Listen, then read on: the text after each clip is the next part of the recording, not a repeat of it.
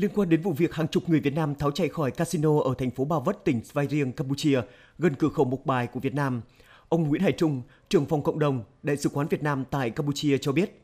hôm nay đoàn công tác của Đại sứ quán sẽ làm việc với các cơ quan chức năng Campuchia để hỗ trợ giải cứu các công dân Việt Nam bị lừa sang Campuchia lao động trái phép về Việt Nam.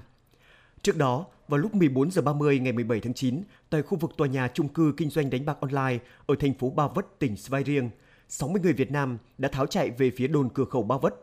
Những người này làm việc trong một casino ở tỉnh Svay Rieng, Campuchia. Họ lợi dụng cơn mưa lớn tháo chạy về hướng cửa khẩu Mộc Bài, Tây Ninh. Tuy nhiên, chỉ 56 người chạy thoát khỏi casino và được tiếp nhận ở cửa khẩu, 4 người bị bắt giữ lại. Ngay sau đó, các cơ quan chức năng đã yêu cầu casino này giao nộp thêm 11 công dân Việt Nam, trong đó có 4 người trong nhóm tháo chạy bị bắt lại, nâng tổng số nạn nhân trong vụ này lên 67 người. Hiện 56 người đang được tập trung ở đồn cửa khẩu Ba Vất, Campuchia để chờ các cơ quan chức năng hai nước Việt Nam và Campuchia thực hiện các thủ tục liên quan.